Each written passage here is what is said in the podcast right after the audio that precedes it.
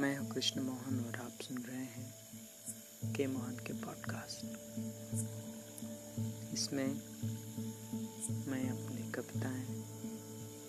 अपने जीवन से संबंधित कहानियाँ और अनुभवों को बता